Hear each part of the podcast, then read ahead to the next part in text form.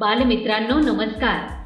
आपण ऐकत आहात महाराष्ट्रातील पहिले शैक्षणिक रेडिओ चॅनेल माय अनंत. प्रस्तुत करता अनंत इंग्लिश स्कूल सातारा. अधिक माहितीसाठी आमच्या अँकर dot F M slash my Anant.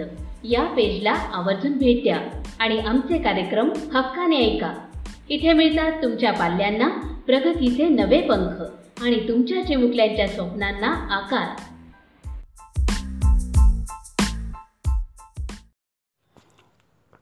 Hello student, I am Badekar SB, assistant teacher in Anand English School Satara.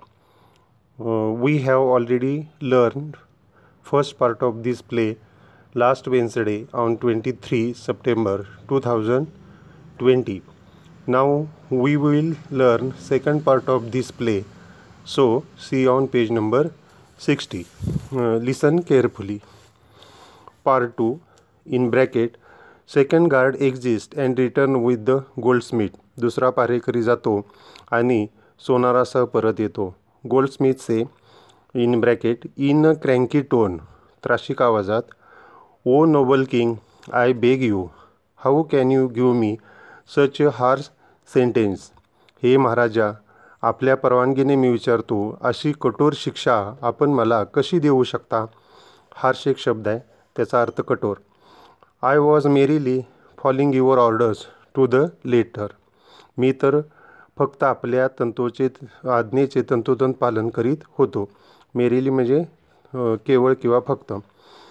You commanded me to set aside all my work and get the queen's ornament ready before her highness's birthday आपण मला सांगितले की माझी सर्व कामे बाजूला ठेवून राणीसाहेबांच्या वाढदिवसाच्या आधी त्यांचे दागिने तयार करायला हवेत. So there has been a delay in making this lady's bridal ornament म्हणून या मुलीचे लग्नाचे दागिने बनवायला उशीर झाला. In the name of justice your highness pardon me spare my life I was just following your highness's order पुढे बघा. Uh, न्याय करा. मला माफ करा मला जीवदान द्या. मी फक्त आपली आज्ञा पाळत होतो Maharaj. King said not another word एकही शब्द बोलू नकोस. Your excuse does not hold good तो काय म्हणतो बघा एकही शब्द बोलू नकोस. तू सांगतोस तीच तुझी सबब. बरोबर नाही. टू द गार्ड्स म्हणजे पारे करण्या उद्देशून. Take the goldsmith away to the gallows and hang him at once या सोनाराला सुळाकडे घेऊन जा आणि ताबडतोब फाशी द्या. Goldsmith have mercy O generous king I fall at thy feet please forgive me just once this time let me live I have. सोनार काय म्हणतो बघा दया करा. अहो उदार महाराज मी आपल्या पाया पडतो मला माफ करा एकदाच. याचवेळी मला जगू द्या. मला मला. किंग लाऊडली म्हणजे राजा मोठ्याने. None of this any more आता हे काही चालणार नाही. Take him away at once let him hang to death याला लगोलग घेऊन जावा. जा आणि मरेपर्यंत फाशी द्या. In bracket two guards drag the wailing goldsmith away courtiers and other whisper to one another out of shock. Soon the guards return with the goldsmith and the hangman. हँगमॅन म्हणजे सुळावर देतो ती व्यक्ती दोन्ही पारेकरे रडत ओरडत असलेल्या सोनाराला ओढत फरफटत घेऊन जातात दरबारी आणि इतर या गोष्टीचा धसका घेऊन आपापसात कुजबुजू लागतात एवढ्यात सोनार आणि फाशी देणारा यांना घेऊन पारेकरी परत येतात. आता राजा काय म्हणतो बघा ॲनॉइड. ॲनॉइड म्हणजे त्रासवून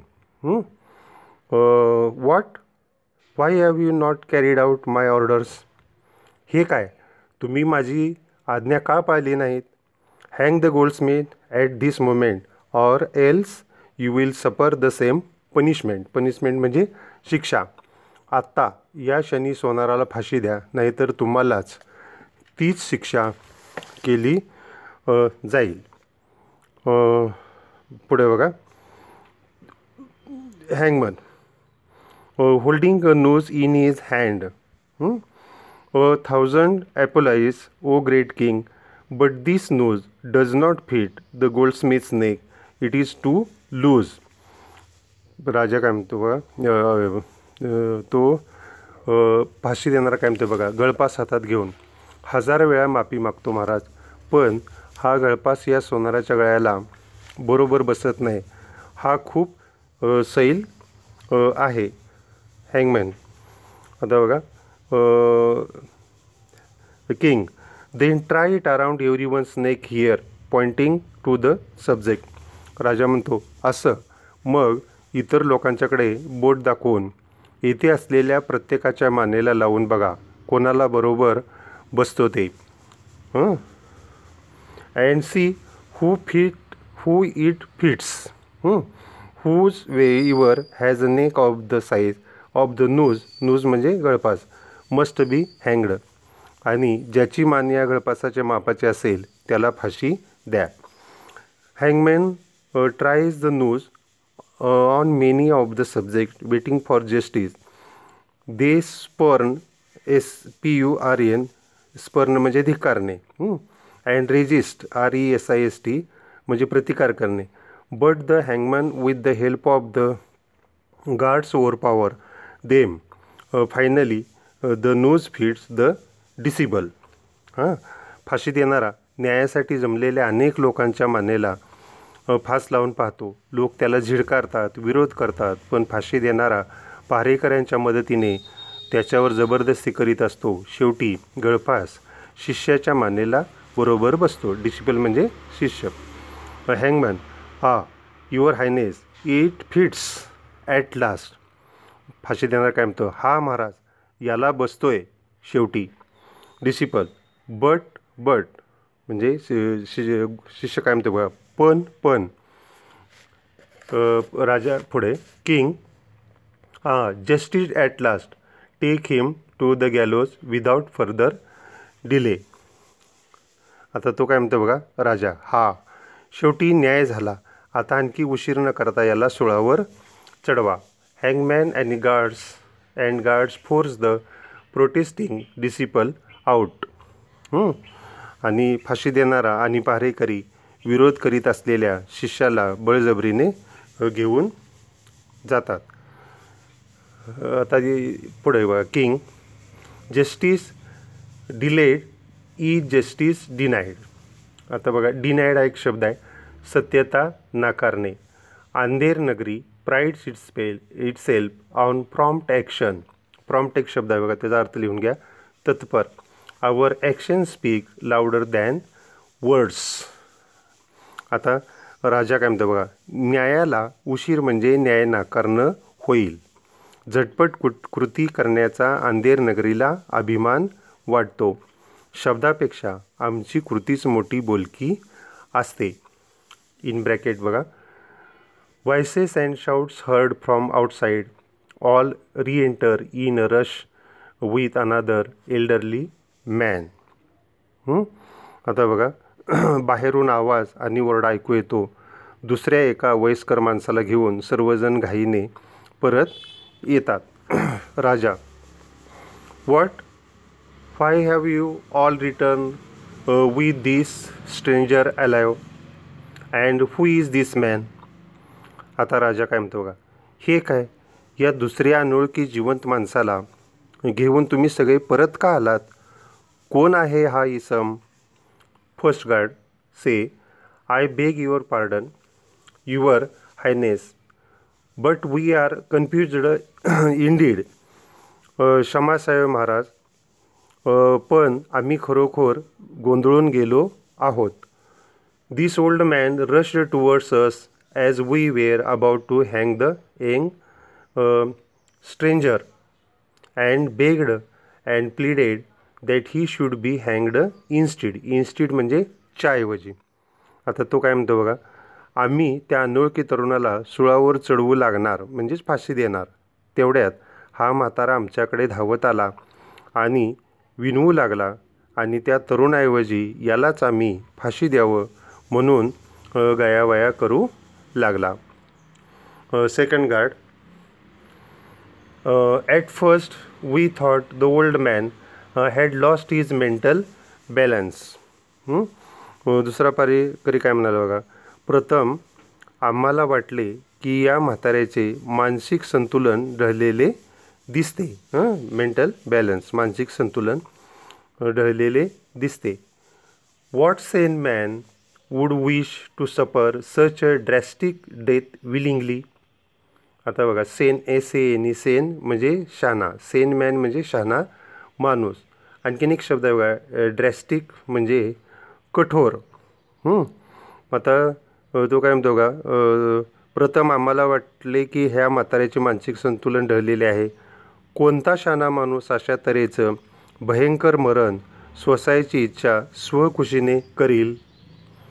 फर्स्ट गार्ड पहिला पारेकरी काय म्हणतो बघा sage but this young man says that he is a wise and learn sage from the forest and or yonder and he himself was this man's disciple आता ह्यात बघा yonder एक शब्द आहे. Y O N D E R yonder म्हणजे पलीकडचा. आता learn म्हणजे विद्वान आणि सेज म्हणजे साधू किंवा संत. पण पहिला पारेकरी सांगतो. पण हा तरुण इसम सांगतो. की हे पलीकडच्या अरण्यातील मोठे सुज्ञ आणि विद्वान साधू आहेत आणि तो स्व स्वतः त्याचा शिष्य आहे. हां? आता सेज काय म्हणतो बघा? म्हणजे संत साधू तो. O noble king you are most generous आदरणीय राजा. तू अतिशय दयाळू आहेस. Be kind and allow me to be हँग्ड hang in the place of my disciple I beg of you आदरणीय राजा तू अतिशय दयाळू आहेस. कृपा कर. आणि माझ्या शिष्याच्या ऐवजी मला फासावर जायची अनुज्ञा किंवा परवानगी दे. मी भीक मागतो तुझ्याकडे. आय बेग ऑफ यू आता त्यानंतर पुढे. राजा काय म्हणतो का वॉट अ स्ट्रेंज अपील राजा म्हणतो ही कसली विचित्र विनंती. And why does such wise and holy man wish to obstruct the course of justice may I ask आता ऑबस्ट्रक्ट एक शब्द आहे बघा. अडथळा आणणे किंवा अडथळा करणे. तर आता र राजा म्हणतो ही कसली विचित्र विनंती? आणि मी विचारतो या शहाण्या साधुपुरुषाला न्याय देण्याच्या कामात असा अडथळा आणण्याची इच्छा का आहे? हो, पुढे बघा.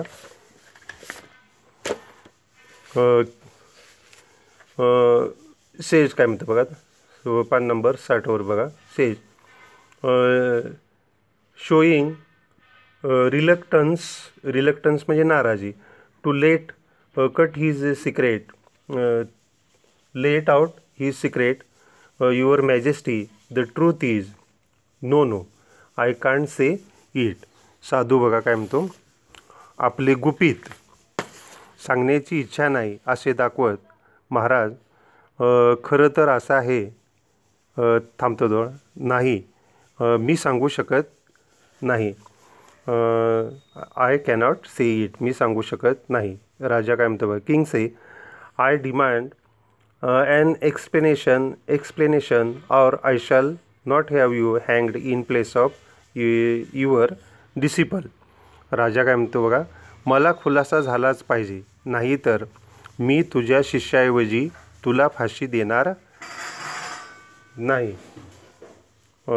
सेज हं? Sage you see uh it has been predicted by the great prophets no no I shouldn't say this साधू काय म्हणतो बघा?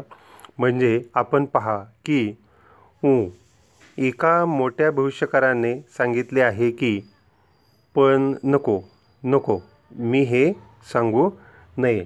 आता प्रिडिक्ट म्हणजे भविष्य वर्तवणे. आणि प्रॉफिट्स म्हणजे भविष्य सांगणारा किंवा कथन करणारा. शब्दाच्या अर्थ वहीमध्ये लिहून ठेवायचे आहेत. किंग. आता राजा ॲनॉइड ॲनॉइड म्हणजे चिडून जाऊन किंवा रागानं. Speak out at once our your disciple will be हँगड राजा चिडतो आणि तो काय म्हणतो राजा बघा पटकन सांगून टाक नाहीतर तुझ्या शिष्याला फाशी दिलं जाईल. त्यावर आता साधू काय म्हणतो बघा पान नंबर बासष्टवरती पाहिजे sage say the great prophets uh, have uh, foretold that one who will be hanged on this day in this kingdom. आता तो साधू त्याला स राजाला काय सांगतो बघा? त्या त्या भविष्यकाराने भविष्य वर्तवले आहे की आजच्या दिवशी या राज्यात जो कोणी फाशी दिला जाईल. परत आहे का?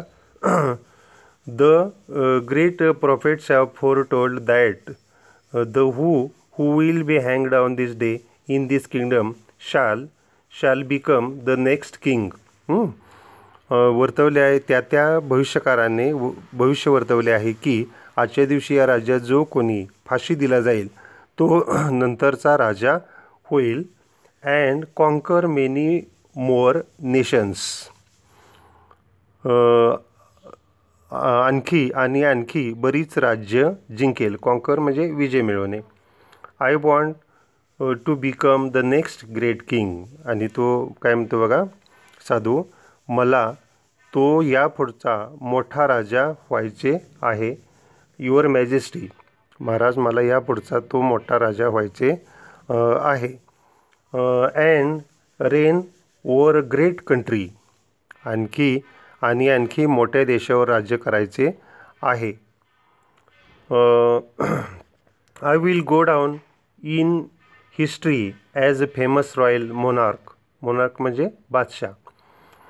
The future generations will read about me and my greatness for millions to come आता जनरेशन म्हणजे फ्युचर म्हणजे भविष्यकालीन पिढी भविष्यातली पिढी. तो सांगतो पुढे बघा. मला एक महान बादशाह म्हणून तो म्हणतो इतिहासात मी प्रसिद्ध होईन. माझे नाव नोंदवले जाईल. पुढच्या पिढ्या माझ्याविषयी आणि माझ्या थोरपणाविषयी वर्षानुवर्ष वाचत राहतील. आता पुढं बघा. I shall never earn that fame fame म्हणजे कीर्ती किंवा प्रसिद्धी. I shall never earn that fame if I remain a a recluse a sage मी जर असा एकांतवासी साधू राहिलो तर ही प्रसिद्धी मला कधीच मिळणार नाही. So do grant me this favour तेव्हा माझ्यावर ही मेहरबानी करा Maharaj o king let me die at the gallows today तेव्हा माझ्यावर ही मेहरबानी करा महाराज. मला आज सुळावर चढून मरू दे. राजा king say hmm. The next king हा यापुढील राजा. And this kingdom will expand expand म्हणजे विस्तार होणे हां. आणि हे राज्य विस्तारणार. Glory for millennium millenniums to come पुढील लाखो वर्षाची कीर्ती. Why no one but I should be entitled to this privilege म्हणून राजा म्हणतो दुसरे तिसरे कोणी नाही. हा हा हा हक्क मलाच मिळायला हवा. आणि तो पारेकरांना म्हणतो guards take me to the gallows तो पारेकरांना सांगतो मला काय करा सोळापाशी घेऊन चला. Take me to the gallows and hang me at once without any delay delay म्हणजे उशीर उशीर. तो पारेकरान म्हणतो मला सोळापाशी घेऊन चला आणि दीर्घाई न करता मला फासावरती चढवा. हरिअप. म्हणजे काय? हरिअप म्हणजे घाई करा. म्हणजे काम लवकर करा. डोंट वेस्ट टाईम म्हणजे वेळ अजिबात दौडू नका. What a wonderful fate in my next life fate म्हणजे नशीब वंडरफुल आश्चर्यकारक असं. तर तो म्हणतो पुढच्या जन्मात माझं किती आश्चर्यकारक नशीब असणार आहे.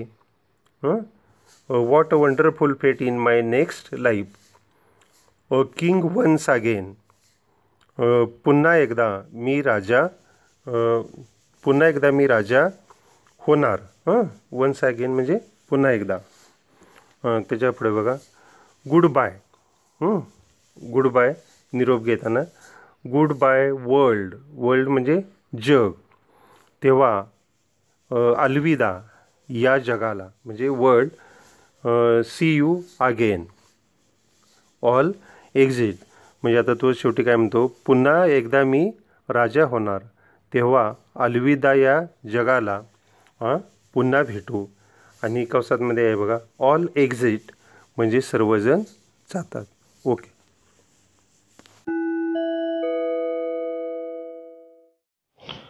hello students I am Abhinay Barge from Anant English school Satara today we are going to learn a book review two point five Swami and friends by R K Narayan मित्रांनो आता हा बिग बुक रिव्ह्यू म्हणजे नेमकं काय? आहे चिटचॅटमध्ये या सगळ्याचं थोडंसं प्रॅक्टिस करण्याचा प्रयत्न आपण करणार आहोत.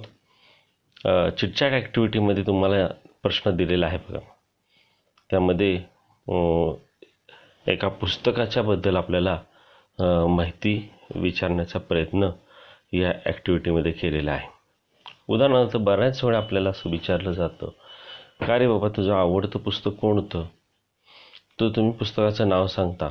पण नेमकं त्या पुस्तकात काय आहे?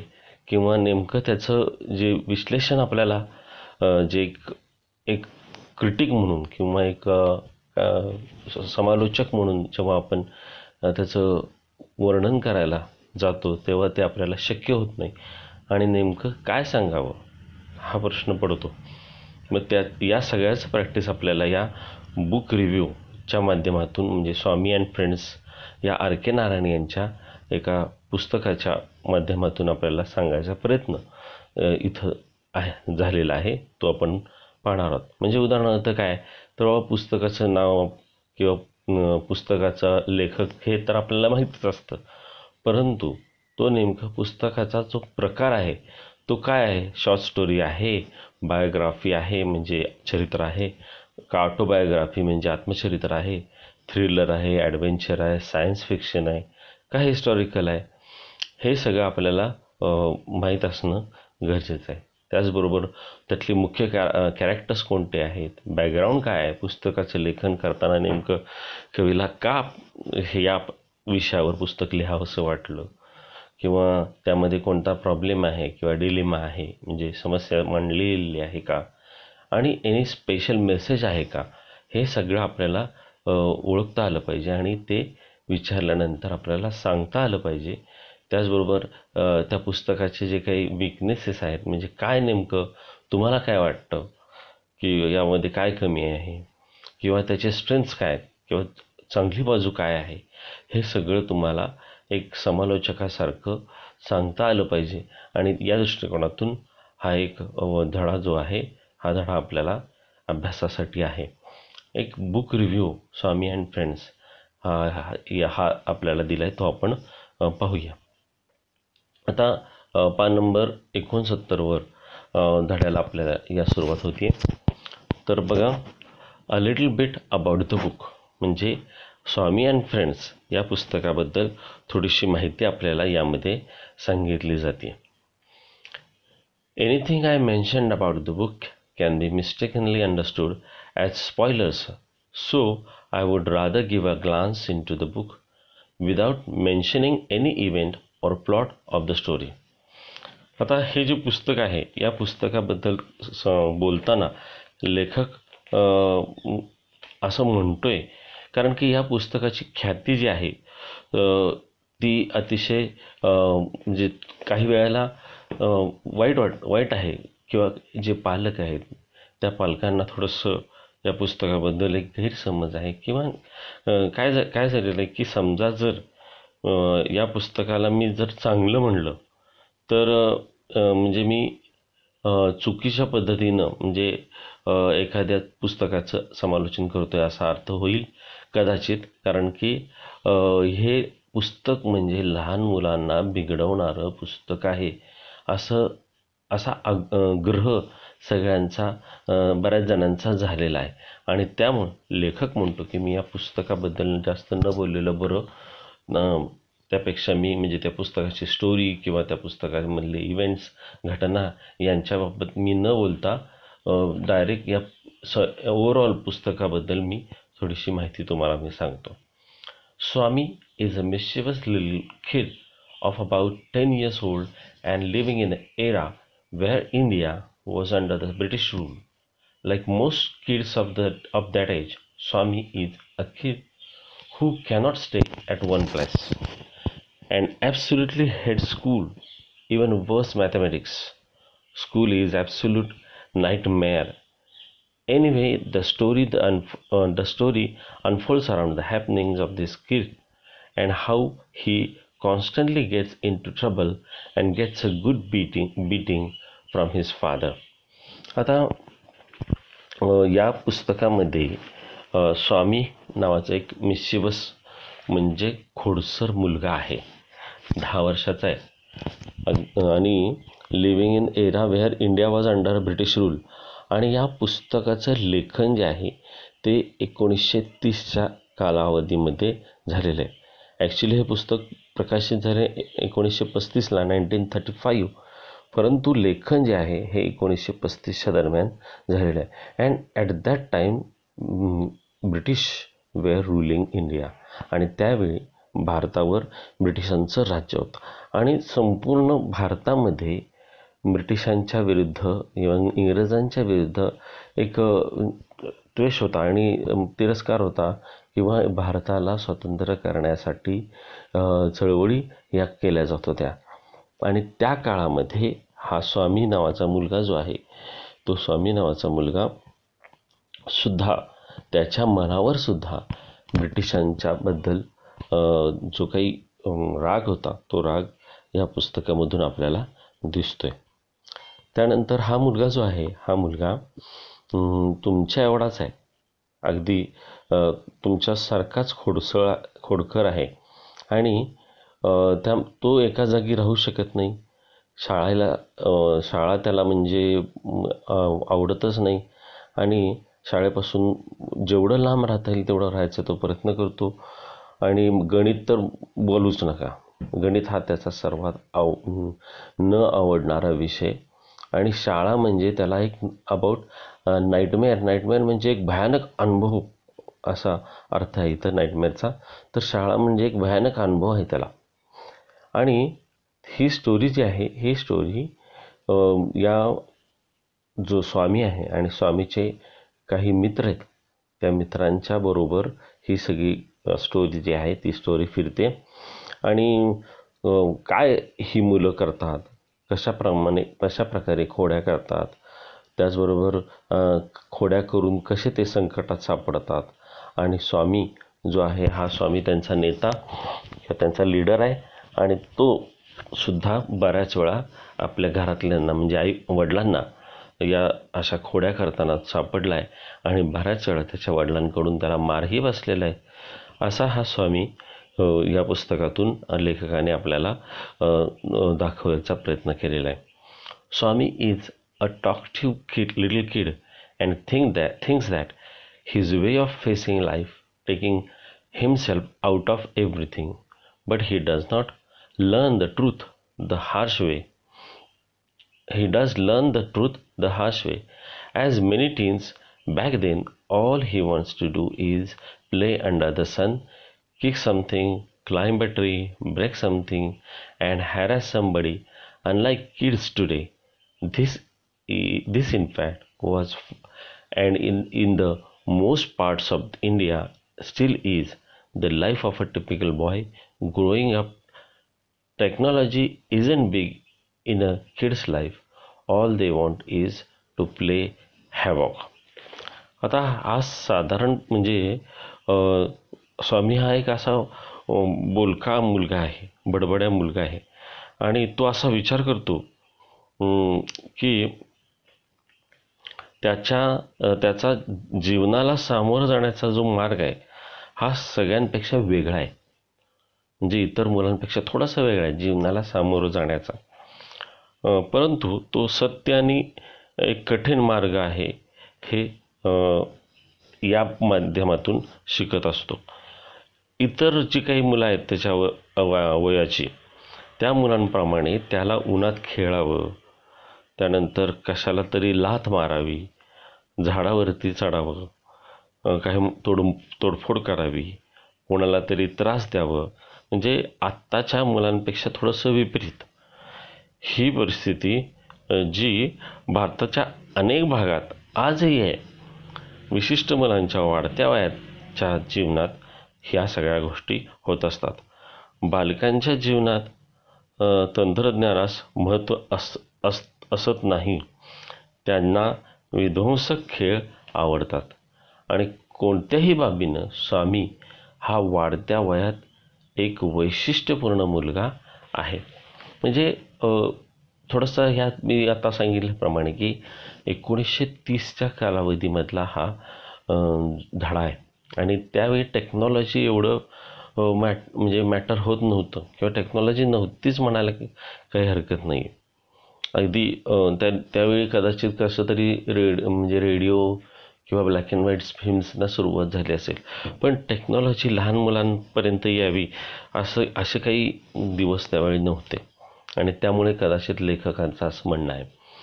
आता आप- आत्ताच्या जर युगात आपण पाहिलं तर टेक्नॉलॉजी अगदी लहान मुलाला वर्षाचा असल्यापासून मोबाईल्ससारख्या गोष्टींचं काय आहे? अट्रॅक्शन आहे. त्यामुळं आत्ता तो हे म्हणणं योग्य ठरणार नाही आहे in what ways is Swami a typical boy in his growing years आणि मग नेमकं कोणत्या बाबतीत स्वामी हा वाढत्या वयात एक वैशिष्ट्यपूर्ण मुलगा आहे?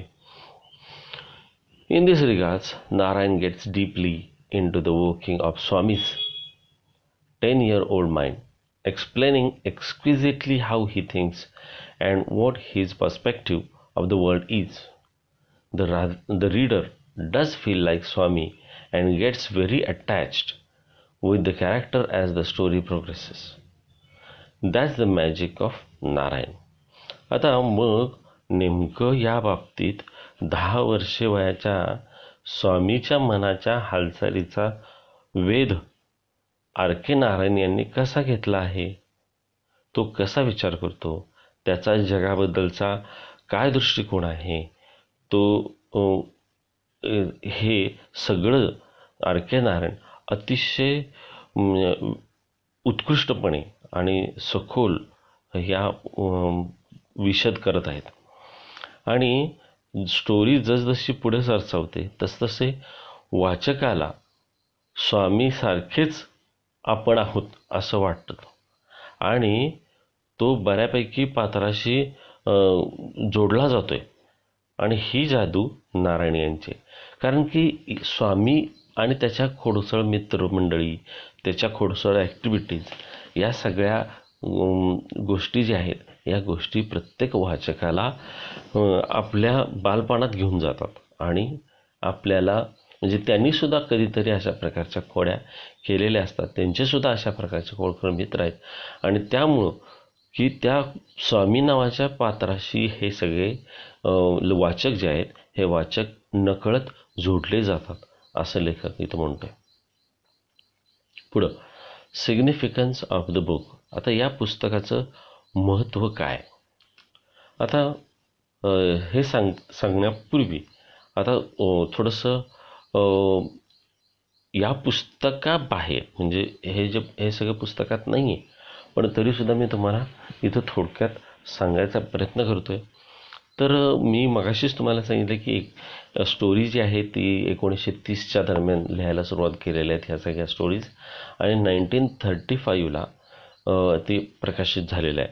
आता एकोणीसशे पस्तीस साली जे आर के नारायण जे आहेत यांनी मालगुडी नावाच्या एका काल्पनिक गावाला केंद्रस्थानी मांडलेलं होतं. म्हणजे त्या ह्या पुस्तकामध्ये जे काही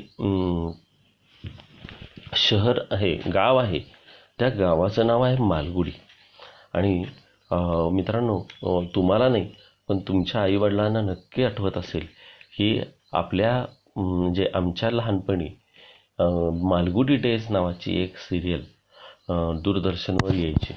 आणि या मालगुडी डेज नावाच्या सिरियलमध्ये हे सगळ्या ह्या ज्या कथा आहेत मालगुडी हे अम, स्वामी आणि हिज फ्रेंड्स त्या सगळ्या कथा आणि इतर जे काही लेखन आर के नारायण यांनी केलेलं होतं त्यावर आधारित ज्या कथा होत्या त्या तिथं चित म्हणजे अगदी सिरियल रूपात किंवा चित्ररूपात मांडलेला मांडायचा प्रयत्न या केला जायचा. तर हे जे पुस्तक जे आहे या पुस्तकाला म्हणजे ही पहिली कथा मालिका आहे त्यांची. आर के नारायण यांची पहिली कथा मालिका आहे. आणि त्या म्हणजे सुरुवातीला जेव्हा त्यांनी हे पुस्तक लिहिलं त्यावेळी विशेष म्हणजे त्यांना त्यांचं हे पुस्तक भारतामध्ये कोणालाच आवडलं नाही. कोणालाच आवडलं नाही. आणि कोणाच्याच पसंतीस हो उरलं नाही. म्हणजे त्यांनी पुस्तक लिहिलं म्हणजे त्यांनी पुस्तक लिहायची कल्पनाच मुळात त्यांच्या घरात कोणाला आवडली नव्हती. आणि मग तरीसुद्धा त्यांनी स्वतःची इच्छा म्हणून एक हे पुस्तक छापलं प्रकाशित केलं. आणि पण नंतर त्यांना नैराश्य आलं कारण की ते कोणाच्याच पसंतीस उतरत नव्हतं. परंतु नेमकं झालं काय की त्या काळामध्ये ब्रिटिशांचा आपल्या भारतावर राज्य असल्यामुळं ब्रिटिश काही जे लोक होते ते भारतामध्ये होते आणि ग्रॅहम ग्रीन नावाच्या एका इंग्लिश रायटर जो लेखक आहे इंग्लंडचा त्याच्या वाचनात हे पुस्तक आलं. आणि त्याने जेव्हा हे पुस्तक वाचलं तेव्हासुद्धा त्याला म्हणजे त्याला इतकं आवडलं आणि त्याला आपले नवीन मित्र भेटल्यासारखं वाटलं. आणि त्यांनी मग काय केलं की पुढाकार घेतला आणि नारायण यांचे हे जे पुस्तक आहे हे पुस्तक पुन्हा नव्यानं प्रकाशित करून त्याची त्याला प्रसिद्धी मिळवून दिली आणि यानंतर मात्र मग नारायण यांनी जे काही पुस्तकं प्रकाशित केली ती एका पाठोपाठ एक अशी प्रसिद्ध झालेली पुस्तकं होती. तोपर्यंत त्यांच्या पुस्तकाला कोणताही म्हणजे प्रकाशक मिळालेले होते परंतु प्रसिद्धी अजिबात मिळालेली नव्हती. तर असं हे पुस्तकाबद्दल मी तुम्हाला थोडक्यात सांगितलं. Swami and friends by R K Narayan is not merely an interesting read that could be enjoyed from top to bottom. तर स्वामी आणि मित्र हे आर के नारायण यांचं पुस्तक जे आहे हे पुस्तक फक्त काय फक्त आणि फक्त मनोरंजनच नाही. की जे अगदी टॉप टू ऑटो माझे जे सुरुवातीपासून शेवटपर्यंत वाचलं आणि मनोरंजन झालं असं नाही. But the works attribute a lot of literary values even if it is a teen book आता हे टीन बुक आहे बघा की म्हणजे लहान मुलांच्या दहा वर्षाचा मुलगा आहे आणि त्याचे मित्र सवंगडी त्यांच्या खोड खोडकर वृत्ती आणि त्यांनी केलेल्या खोड्या यांच्या कथा या पुस्तकामध्ये आहेत. तर हे जे पुस्तक आहे हे पुस्तक जरी आपल्याला वाटलं की लहान मुलांचं आहे पण तरीसुद्धा या पुस्तकामध्ये आपल्या सर्वांनाच म्हणजे अगदी लहान मुलांपासून मोठ्या वयोवृद्ध मुला माणसांपर्यंत बऱ्याच गोष्टी घेण्यासारख्या आहेत किंवा शिकण्यासारख्या आहेत. Swami and friends is a good read वाचायला खूप चांगलं आहे. For the kids and teens life म्हणजे मुलांना पण आणि मोठ्या मुलांना पण. Also the book is widely used in the Asian continent as a study text for the students who study literature as a subject at school this does not mean that the book is filled with heavy grammar and technical technical jargon. Actually, the truth is contrary to this. आता हे जे पुस्तक जे आहे या पुस्त स्वामी and friends हे पुस्तक जे आहे ह्या पुस्तकामध्ये म्हणजे जर भारतातल्या जे काही टिपिकल म्हणजे टिपिकल खेड्यातलं वातावरण जे आहे त्या वातावरणाचा अतिशय सुंदर चित्रण या पुस्तकामध्ये आर के नारायण यांनी केलेलं आहे. आणि टेक्निकल जर्गॉन म्हणजे एक विशिष्ट संकल्पना. तर ह्या पुस्तकामध्ये तुम्हाला जर वाचल्यानंतर तुमच्या लक्षात येईल की भारतातली जी काही मुलं आहेत या मुलांना जे विशेषत टन टेक्नो म्हणजे लिटरेचर म्हणजे वाङ्मयाचा अभ्यास करणारी आहेत. या वाङ्मयाचा अभ्यास करणाऱ्या मुलांना तरी ही एक पर्वणीच आहे. आणि या पुस्तकामध्ये असं जड हेवी ग्रामर किंवा टेक्निकल जर्गॉन वगैरे असं म्हणजे विशिष्ट संकल्पना वगैरे असलं काही नाही आहे ॲक्च्युली या या मा या पुस्तकाचं सत्य काय आहे? तर यापेक्षा विरुद्ध आहे. म्हणजे अवघड असं काहीच नाही. तर सोपं आहे रु रुच म्हणजे रुचेल असं आहे पचेल असं आहे आवडेल असं आहे. आणि म्हणून हे पुस्तक a good read for the kids and टेन्साला alike असं म्हटलेलं आहे. म्हणजे वाचनीय पुस्तक आहे. तर Swami and friends is written in such simple English it is hard to imagine that it is a work of such a literary genius like R K Narayan तर R K Narayan या यांच्यासारख्या एखाद्या महान निष्णात लेखकाचं हे पुस्तक आहे. हे आपल्याला काही वेळेला पटत नाही. कारण की एवढी लुसिड लँग्वेज म्हणजे अक्षरशः सोपी भाषा आहे इतकी सोपी भाषा. आणि त्याचबरोबर या एवढ्या सोप्या भाषेतून भारतातल्या खेड्यांचं किंवा लहान मुलं जे आहेत त्या लहान मुलांच्या सवयी लहान मुलांचे जे काही मानसिकता आहे ह्या सगळ्याचं चित्रण या पुस्तकांमधून लेखकांनी या लिहायचा प्रयत्न केलेला आहे. हे काही वेळेला आपल्याला पटतसुद्धा नाही. The English used in this book is both plain and simple English जे आहे यामधलं वापरलेलं एकदम प्लेन साधं प्लेन आहे आणि सिंपल एकदम साधं. Without any troubling words for the kids पुस्तकामध्ये विशेष म्हणजे असे त्रास देणारे शब्द अजिबात नाही आहेत सहज समजतील असे.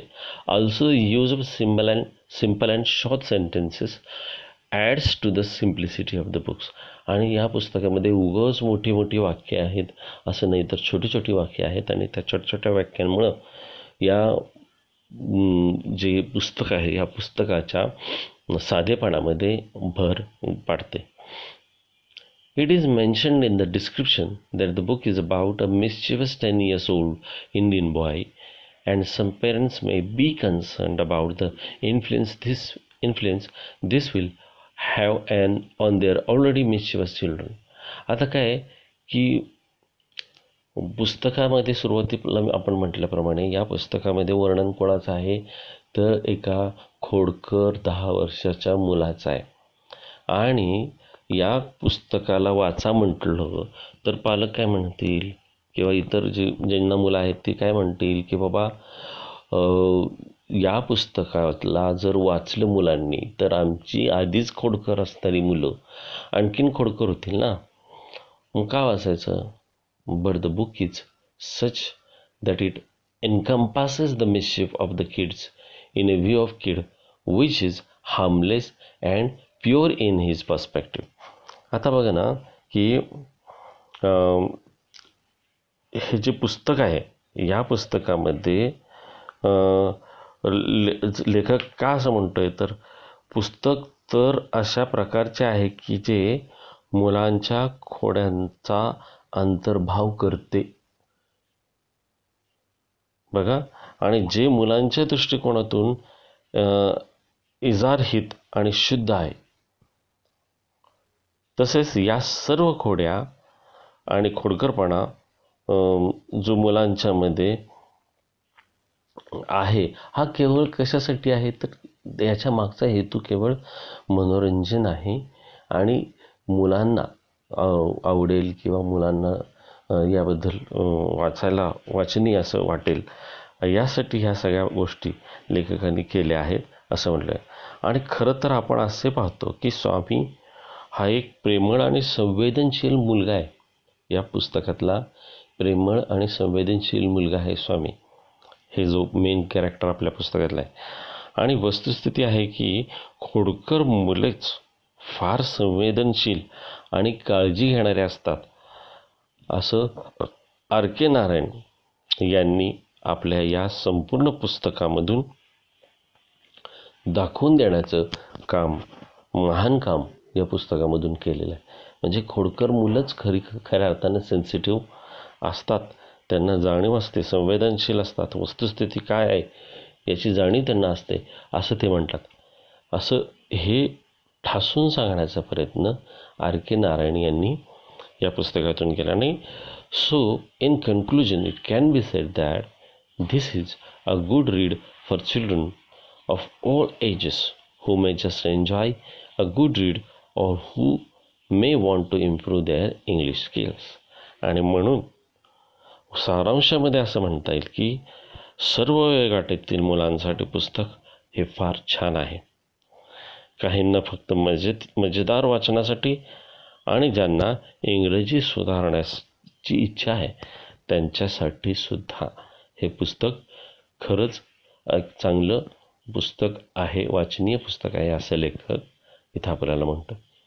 आता about the author about the author म्हणजे तुम्हाला सगळ्यांना माहिती आहे की या पुस्तकाचे लेखक जे आहेत हे कोण आहेत? तर आर के नारायण. आता आर के नारायण म्हणजे त्यांचं पूर्ण नाव काय आहे? तर रासीपुरम कृष्णस्वामी अय्यर नारायण स्वामी. आर के नारायण म्हणजे काय? रासीपुरम कृष्णस्वामी अय्यर नारायण स्वामी. तर या नार आर के नारायण यांचा जन्म दहा ऑक्टोबर एकोणीसशे सहामध्ये झाला आणि तेरा मे दोन हजार एक रोजी त्यांचा मृत्यू झाला. आणि त्यांचा जन्म तामिळनाडूमध्ये मद्रास या ठिकाणी म्हणजे आत्ताचं जे चेन्नई आहे त्या ठिकाणी झाला होता. आणि त्यांचे वडील स्कूल टीचर होते. आणि त्यांना स्कूल टीचर असल्यामुळं शिक्षक असल्यामुळं बऱ्याच वेळा त्यांच्या बदल्या व्हायच्या. आणि त्यामुळं त्यांच्या वडिलांनी म्हणजे आजी त्या स्वामी यांना म्हणजे आर के नारायण यांना सॉरी आर के नारायण यांना काय केले? आजी व आजीजवळ राहायला वगैरे ठेवलेलं होतं. आणि त्यामुळं बऱ्याच वेळा त्या आर म्हणजे आर के नारायण यांना म्हणजे आता ह्या पुस्तकामध्ये लक्षात घ्या की हे जे स्वामी अँड फ्रेंड्स पुस्तक आहे. हे ह्याला ॲटोबायोग्राफिकल बांड बॅकग्राऊंड आहे. म्हणजे स्वामी आर के नारायण यांनी आपलं बालपण जे आहे आपलं बालपण या पात्रामध्ये अक्षरशः उतलेलं आहे. आर म्हणजे छोटा स्वामी म्हणजे आर के नारायणच असं काही वेळेला आपल्याला म्हटलं तर ते वावगं ठरणार नाही. तर एवढं त्यांनी या लहानपणी आपल्या मित्रांच्या बरोबर गमती जमती खोडसाळपणा शाळा बंक केली किंवा शाळा त्रास दिला आहे चेष्टामस्करी केली खोडकरपणा केला आहे टिंगलटावाळ्या केल्यात तुमच्यासारख्या सगळ्यांसारख्याच आणि असे हे आर के नारायण होते. आणि हे या थोडंसं वेगळं मी या पुस्तकाच्या माध्यमातून मला सांगायचं होतं म्हणून मी सांगितलं. साधी लिखाण शैली आणि हलक्या फुलक्या विनोद यांच्यामुळं या आर के नारायण यांची तुलना म्हणजे प्रसिद्ध रशियन लेखक आंतोन चेखव यांच्याशी केला जातो. आणि त्यांचं लिखाण जे आहे जगातल्या अनेक भाषांमध्ये भाषांतरित झाले बरं का. आता तुम्ही म्हणाल की आता आपण मगाशीच पाहिलं की एक पुस्तकाला प्रकाशक मिळणं अवघड होतं मिळत नव्हता. बरं मिळाला तर ते पुस्तक वा कोणी खरेदी करत नव्हतं वाचत नव्हतं. कंप्लीट फ्लॉप झालेलं पुस्तक. आणि नंतर मग ग्रॅहम जॉन ग्रॅहम ग्रीन यांच्या नावामुळं ते प्रसिद्ध आलं. आणि अशा या लेखकाला नंतर लोकांनी रशियन लेखक आंतोन चेखव यांच्याशी त्यांची तुलना व्हायला लागली. म्हणजे कसं आहे की आपण बऱ्याच वेळा असं म्हणतो की काखेत कळसानी गावाला वळसा तसं भारतातल्या लोकांचं त्यावेळेच्या झालं.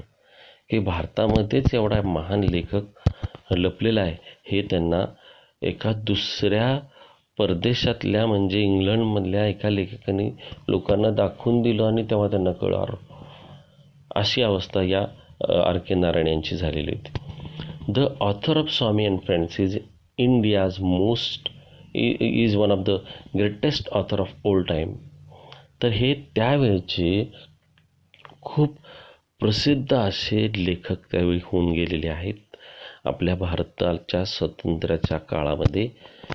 आणि तुम्हाला आता मी वाचलीत म्हणून मी सांगू शकतो.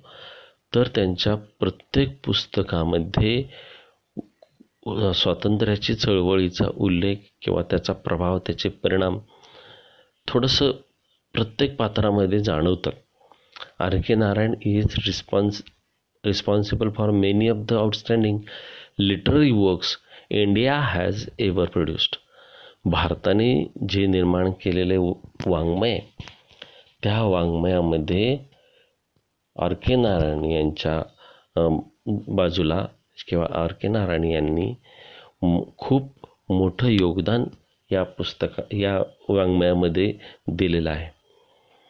त्यानंतर and this book and this book in particular captures the essence of India under British rule and the mind and life of typical teenage kids आणि या पुस्तकामध्ये विशेषतः या पुस्तकामध्ये स्वामी अँड फ्रेंड्समध्ये तर essence of India under British rule.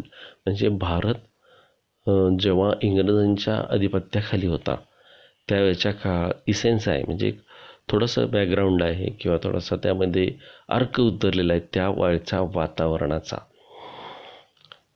आणि and life of typical teenage kid आणि दुसरी गोष्ट म्हणजे एका टीनेज मुलाचं जीवन कसं असतं हे या पुस्तकामध्ये आपल्याला खऱ्या अर्थानं पाहायला मिळतं. Other great work by R K Narayan include Malgudi days आता मालगुडी डाईज आता मी तुम्हाला नाव सांगितलं की मालगुडी हे एक पात्र काय आहे? त्या हे म पात्र नाही ॲक्च्युली ते एक गाव आहे. आणि it is not a real हे गाव खरं नाही. आत्ता या जगाच्या नकाशात भारताच्या नकाशात कुठंही मालगुडी नावाचं गाव नाही आहे तर हे गाव आर के नारायण यांनी त्यांच्या मनामध्ये वसवलेलं होतं. आणि त्या मालगुडी डेजमध्ये अनेक छोट्या छोट्या गोष्टी आहेत अतिशय सुंदर गोष्टी आहेत की तुम्हाला खरंच आवडतील अशा ह्या गोष्टी या मालगुडी डेज या पुस्तकामध्ये त्यांनी लिहिलेल्या आहेत. त्यानंतर द गाईड द गाईड हा एक चित्रपटच होऊन गेला आपल्या भारतामध्ये.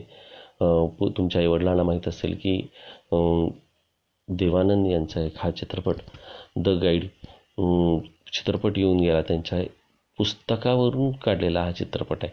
आर के नारायण यांच्या कादंबरीवरून काढलेला हा पुस्तक चित्रपट आहे द गाईड. तो एक आहे. त्यानंतर the painter of science and many more literary work such as the Ramayana a shortened modern prose version of the Indian epic the महारा Mahabharata a shorten modern prose version of Indian epic. म्हणजे रामायण महाभारत हे सुद्धा त्यांनी नव्यानं त्यांच्या शैलीमध्ये लिखाण करण्याचा प्रयत्न सुद्धा केलेला आहे आणि त्याला यशसुद्धा आलेलं आहे. लोकांनी त्याला वाखाणलेलं आहे. प्रसिद्ध झालेली ही पुस्तकं आहेत. ही आर के नारायण यांची इतर जी कलाकृती आहे ती त्याची नावं आपण आत्ता पाहिली. Go take a look at them if you are interested आणि शेवटी आवा लेखक आपल्याला इथं आवाहन करतो की बाबा जर तुम्हाला आवड असेल तर नक्की तुम्ही हे पुस्तक ही पुस्तकं वरची जी आहेत नावं सांगितलेली ती हाताळा. अशा पद्धतीनं आपण आज आर के नारायण यांच्या स्वामी अँड फ्रेंड्स या पुस्तकाचं आपण प्रकाशन पाहिलं आणि त्याचबरोबर त्याचा एक समालोचक या नजरेतून आपण वाचन केलेलं आहे. तर मित्रांनो हे पुस्तक हा जो धडा आहे हा धडा परीक्षेच्या दृष्टिकोनातून थोडा महत्त्वाचा आहेच. परंतु एक समालोक समालोचकाची भूमिका आपण कशी पार पाडू शकतो? हे याचे काही टिप्स किंवा याचे काही उदाहरणं किंवा नमुने या पुस्त या धड्यातून आपल्याला देण्याचा प्रयत्न लेखकाने केला आहे हे विसरून जाता कामा नये. तर आपण सर्वांनी शांतपणे ऐकलं. Thank you for listening.